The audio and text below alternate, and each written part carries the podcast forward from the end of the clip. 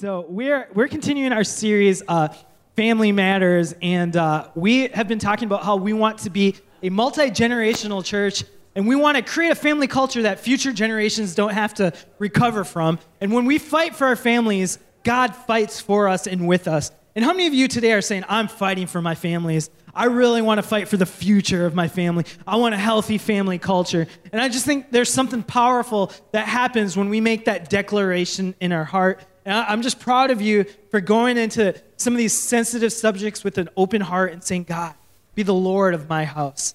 God, I don't want to repeat the mistakes of the past. I don't want to create a culture that my children have to recover from. And I, I believe God's honoring that. And we're doing some things at Kalos Church to make sure people realize that we aren't just a church for 23 year olds. While we do love people in their 20s, come on, we want to be a multi generational church. We actually said that last week in this lady said, Oh my goodness, I was about to leave. I have gray hair. I didn't think I was allowed here. And we said, No, we, we want all demographics, all generations here. And she's like, All right, I'll stick around. And, and she's like, I'm going to make this my church. And we're like, Yes, and amen. And so even next week, we're doing something called Family Sunday, and we're inviting people to test drive their costumes out because we want to reach people with the gospel. And we realize that Halloween's a pretty dark time.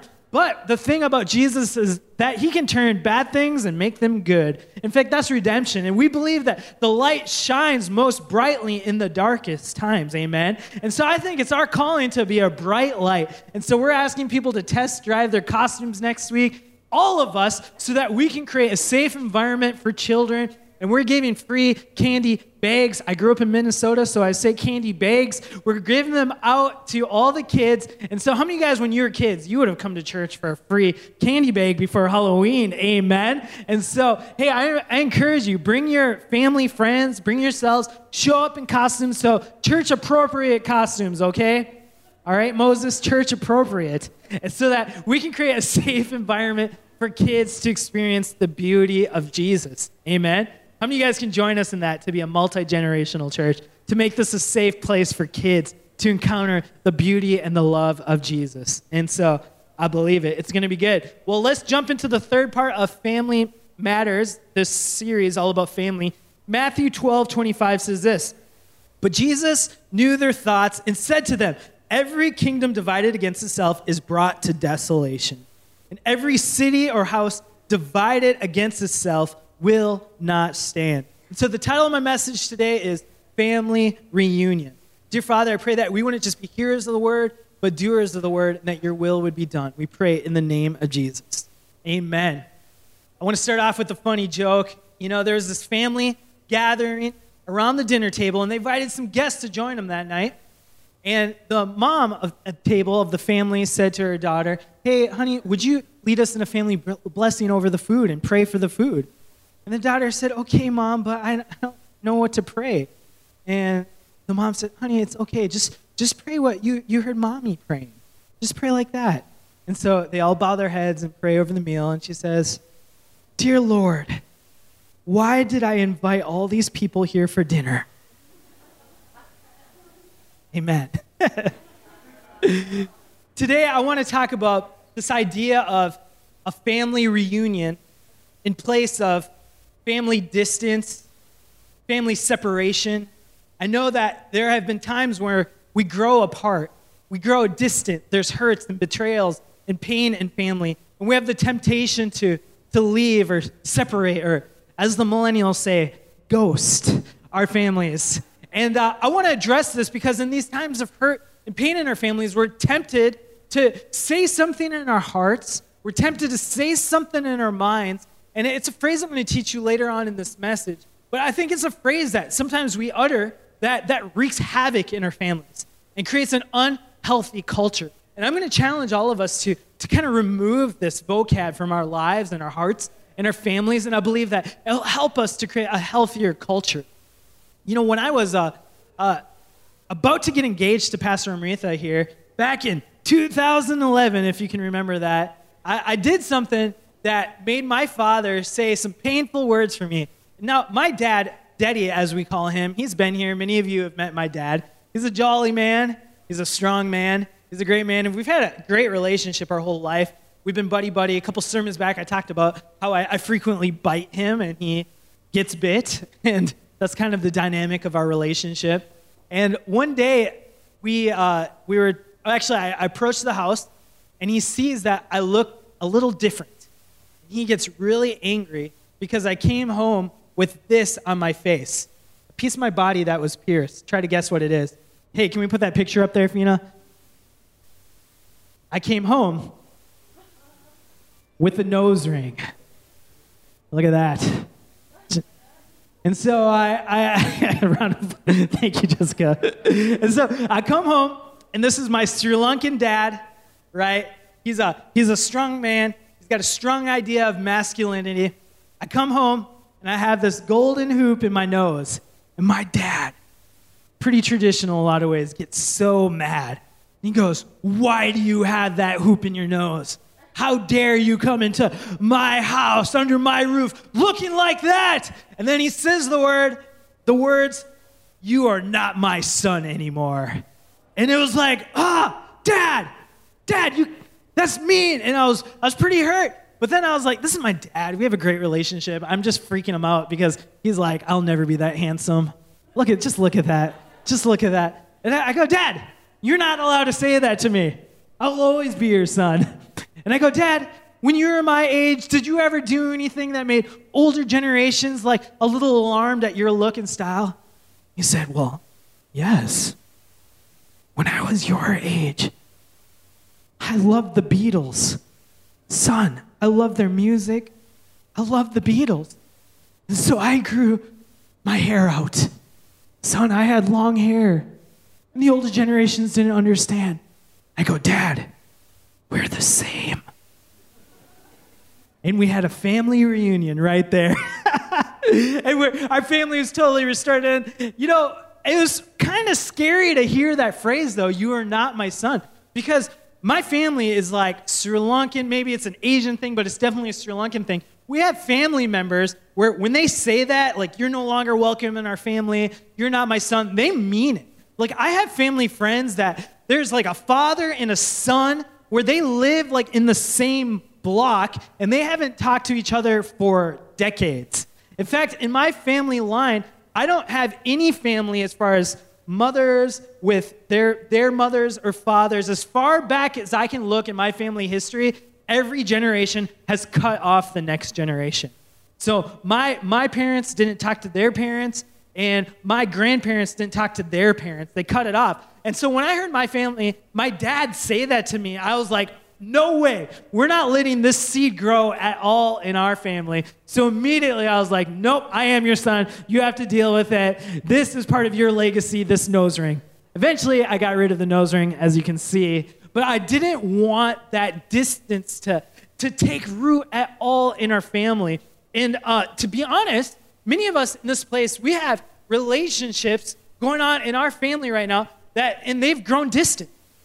There are maybe siblings that don't talk to each other.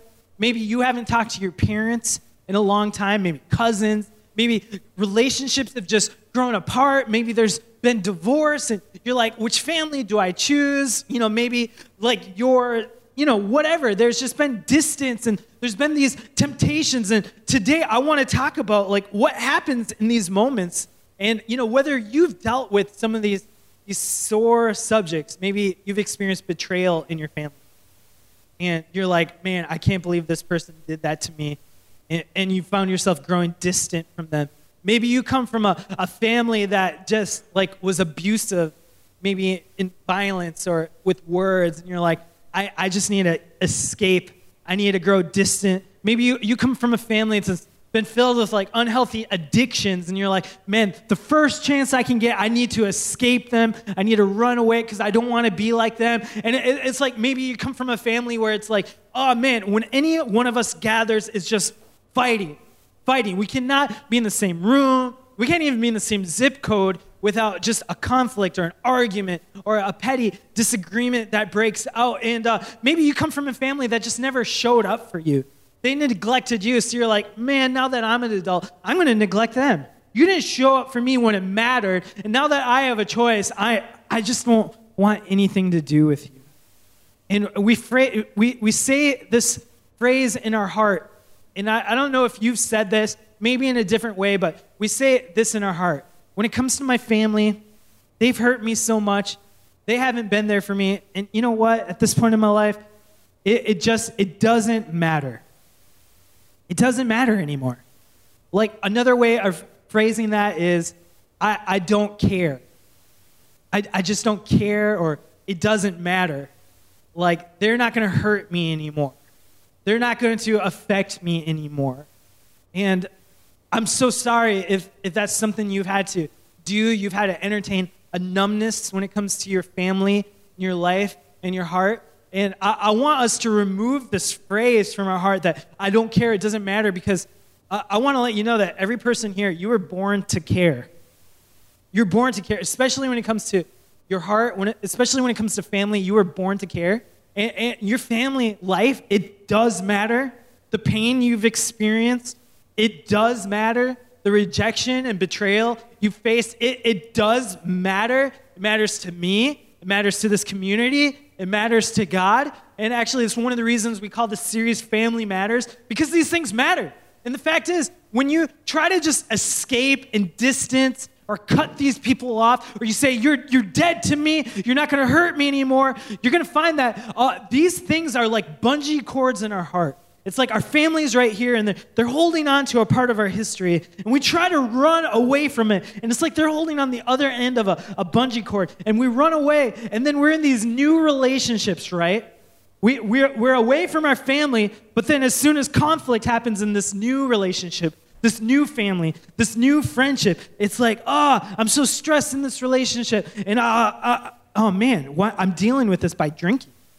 And uh, oh no, I'm repeating the same mistakes as my family. And now, boom, that bungee that they're holding on just slaps us right back. And it's like we carry the same baggage back then, right now, into this future relationship. Or we, we try to escape our family and we, we turn to these vices, or we are dealing with the same issues, even though it's a new family or a new environment or a new friendship. And that's the way it is. And when we say, I don't care or I don't, it doesn't matter, we find that we don't escape our problems. And when we run from our problems, we find that we're in a race that we will never win.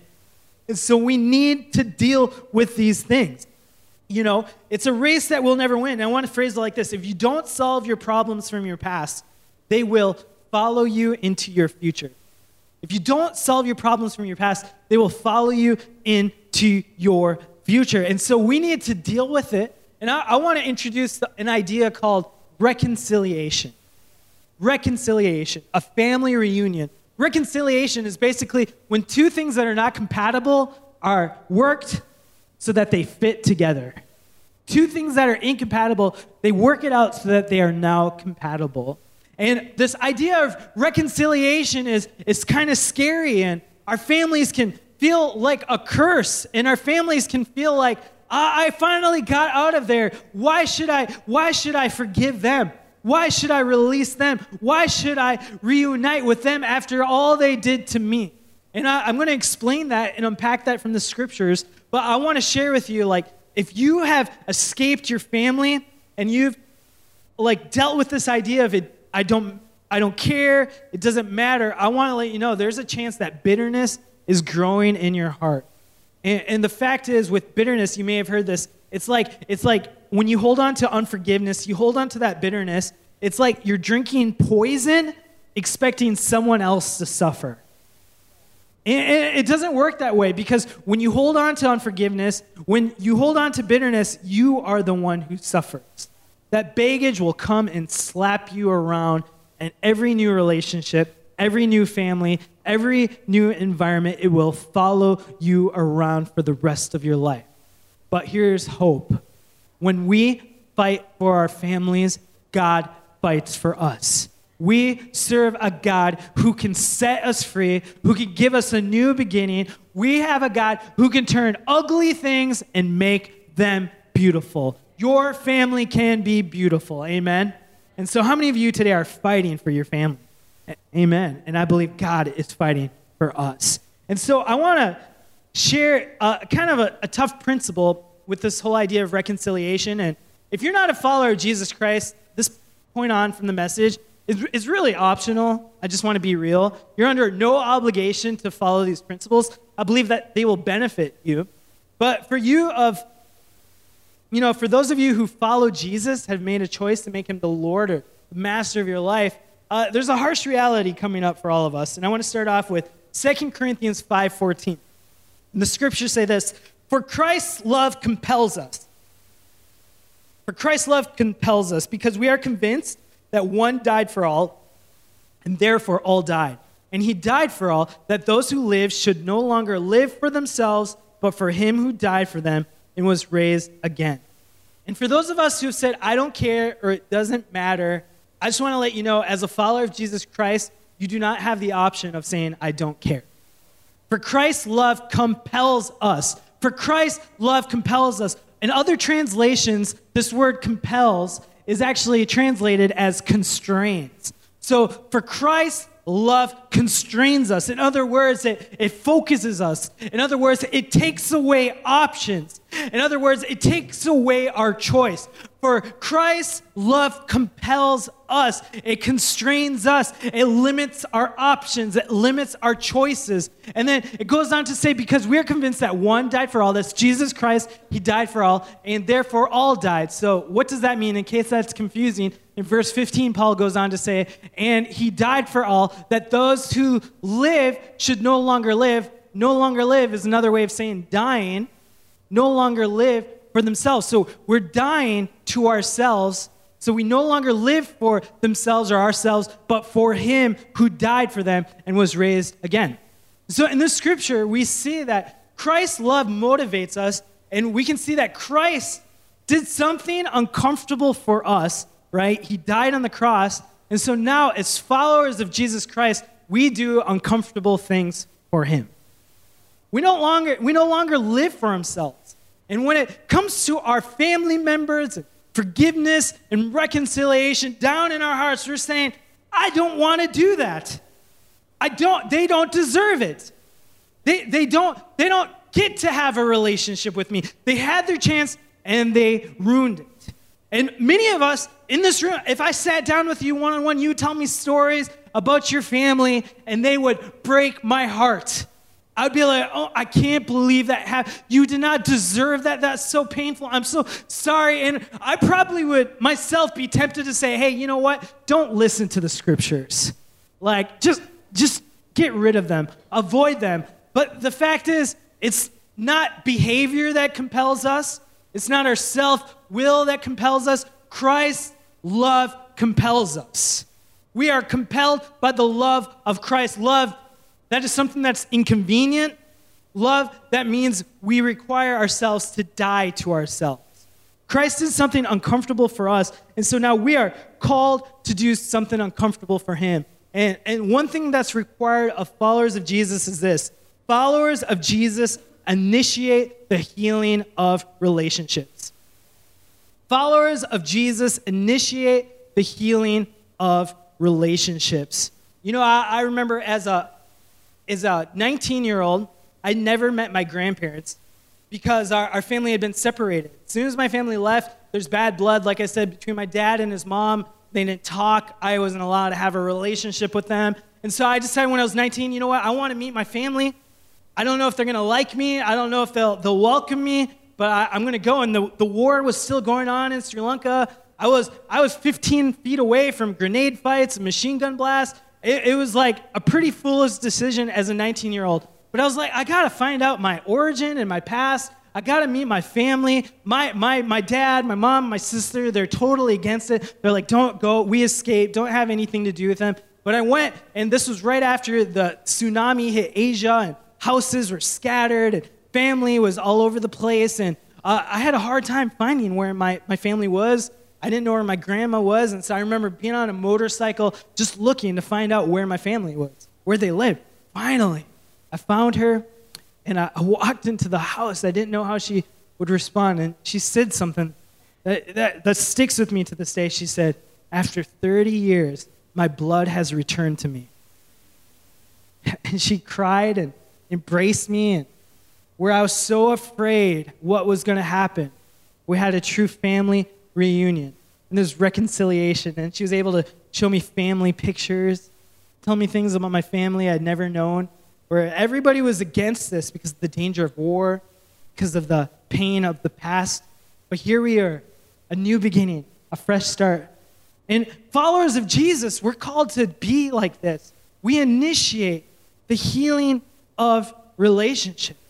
And this isn't something that we just do on our own. We have a great example to follow, and that's the example of Jesus Christ. In verse 18 in this passage, it says, All this is from God, who reconciled us to himself through Christ and gave us the ministry of reconciliation. That God was reconciling the world to himself in Christ, not counting people's sin against them. And he has committed to us the message of reconciliation. We're there for Christ's ambassadors, as though God were making his appeal through us. And we implore you on Christ's behalf, be reconciled to God. And so we, we receive that all this is from God, who first reconciled us to himself through Christ. He reconciled us. And this is the gospel. This is what Jesus Christ did. While we were sinners, while we were still messing up, Jesus Christ, with full knowledge of the things we would do to reject God in the future, with full knowledge of all the ways we've rejected Him in the past, with full knowledge of what we do right now, Jesus Christ reconciles us. He brings us to Him. He says, Hey, you have brought problems into this relationship. You have rejected me. You've turned your back on me, but I want to let you know I, Chick, chick, chick. He wants to let you know I, have set the table, I've got dinner ready, the door is unlocked, the door is option, open, and I've removed every obstacle from you having a relationship with God except for you. Isn't that powerful? In fact, that's a quote I got from Andy Stanley, a powerful preacher who's really unlocked some of this message for me to help understand. He says this Through Christ, God removed every obstacle to reconciling with us except us. All we have to do is say yes. Christ didn't wait for you to go halfway and meet him halfway. He takes the initiative and he's going after you. He's going and for all of us in this place you're saying I don't have a relationship with God. I want to let you know no matter how many times you've turned your back on him, no matter how many times you didn't even think about him, he has been running after your heart. He wants you. He wants you just as you are. And He's removed every obstacle that gets in the way between you having a thriving, amazing relationship with God, except for the obstacle of you saying yes. And here's an image that, that's helped me understand this idea of reconciliation, this image of what I want to see happen with our families. It's like when you have a, a locksmith and you, you give him a key, you give her a key, and you say, Hey, I, I need this key to fit this, this lock. It's locked. I need a new key. And so that, that locksmith takes a brand new key that's like has no, no edges on it. It's just smooth. It's just one piece. And, and tries to use the key. It doesn't work. So then the locksmith shapes it up again, works with it. Maybe there's some friction. There's some heat, but works it out, tries again, doesn't work. The locksmith takes it, shapes it, forms it, and then finally that key has been worked out so much that when it is in, suddenly the lock is unlocked. Two incompatible things become compatible. And, and this is the example we follow in Jesus Christ. This is the ministry of reconciliation we've all received. And as followers of Jesus Christ, this is not an option.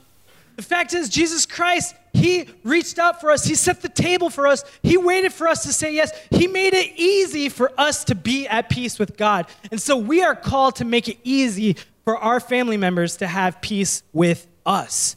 Jesus Christ said yes to us before we even knew there was a problem. And I love the idea that while we were still sinners, Jesus Christ died for us. But the fact is, we know that God forgives us in spite of our sins, but we do not allow people to have relationship with us because of their sins. God forgives us in spite of our sins, but we don't allow people to have relationship with us because of their sins because of their past. We say, hey, your behavior disqualifies you from my unconditional love, which indicates that your love was conditional all along. And do you see how that wrecks the dynamic of a family? Because when you set the example of rejecting other people in your family, your kids realize that there are a few mistakes away from being rejected by you. Your spouse realizes, I'm a few mistakes away from being rejected by you. If you reject anybody in your family, you're in danger of rejecting everybody in your family. Because a relationship with you is conditional upon good behavior. And that's a dangerous reality in our families. But Jesus Christ, He says, I forgive you in spite of your sins. But we say, I won't forgive you because of your sins. And the reality is this our standards for forgiveness are higher than God's. Our standards for forgiveness are higher than God's. And let me ask you that question Is that your reality? Are your standards for forgiveness higher than God's? Has God forgiven people that you're unwilling to forgive? Wow. Now, I want to be honest and transparent. This message is something I'm dealing with right now. I've wept many tears in preparation. I've had to work through some issues. It's been a very difficult message. But I have to say, like, Jesus, the moment I can stop forgiving people in my family is the moment you stop forgiving me. My standards will not be higher than yours, God. You are my example. I am a follower of Jesus Christ. And you're saying, wow, God, God did that for me. He forgave me in spite of my sins. And man, if I, if I have to do that for my brother in law, well, I'll go to hell. I'm not, I'm not going to do that. But this is the example we have in Jesus Christ. While we were still sinners, he reconciled us. And now he's given us the ministry of reconciliation. When I, when I was first becoming a pastor, I lived with a, a spiritual father. He was a pastor, and our relationship quickly got toxic, and it was painful and hurtful, and there's a lot of hatred. And eventually, I ended up stopped being a pastor, and I left church for a couple of years. But during that time, I was just filled with such rage and bitterness. And uh, eventually, Amrita, Pastor Amrita, kind of called me out and she said, Hey, there's no reason why two pastors, two men of God, should not experience reconciliation. You follow the example of Jesus Christ. If he's truly the Lord of your life, that means you die to yourself and follow his way. There's no way two men of God should not experience reconciliation. And so uh, during that time, he wrote me a message on Facebook and it's like, what's going on? Why did you leave? And six months later, after Amrita called me out, I, I, just, I, I decided to respond and took everything in me. It was so difficult. I was just like, oh, he hurt me. He doesn't deserve a relationship with me.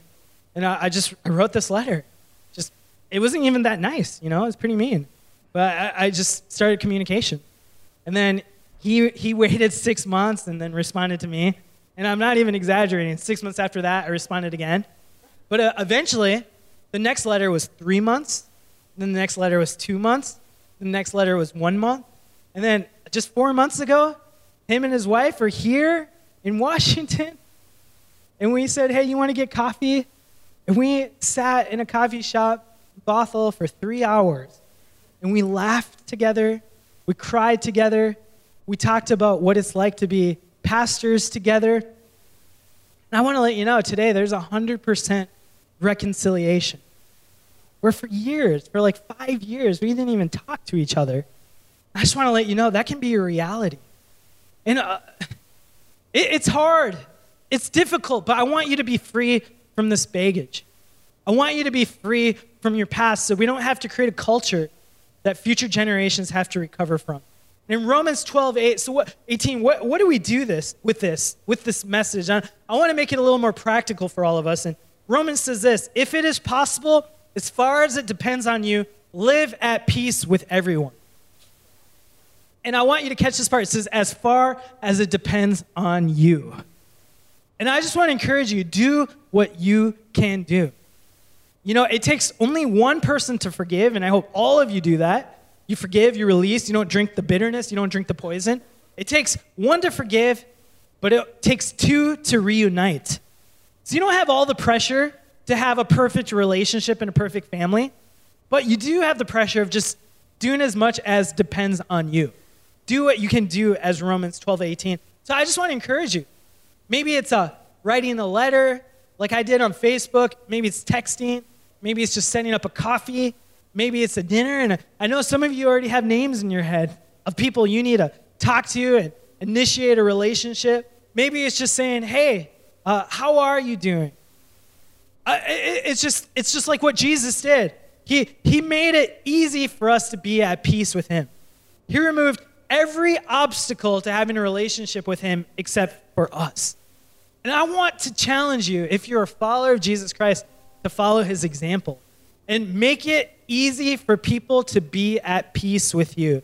Remove every obstacle except for the person. That you would say, hey, I will have a relationship with you. And some of you guys are already thinking, well, what, what if I get hurt? Well, let me know. Let me, let me let you know this. You're probably going to get hurt. Like if you're in a, a violent situation, you know, get out of that. There's, don't, don't set yourself up for physical harm, but emotionally and verbally, there is the potential you are going to set yourself up for some pain. And it, it's, it's going to hurt. And uh, I'm, I'm so sorry about that. Some of you guys are saying, well, it, it, it's, just, it's just not going to work. But I, I want to let you know this whenever you, there's someone taking a step towards reconciliation, it's going to work at least in one heart. It's probably going to be your heart. And, and I, I want to say that I care more about your heart than your hurt. Because I don't want to see our hearts get hard. I don't want to see us like trying to run away from our baggage, but then we start to, you know, endeavor to have new relationships and new families, and that same baggage comes, and it, it might not work. It, it just might not. And that I know I'm knowingly signing you up for a potentially losing battle. But the fact is, we're not living for ourselves anymore.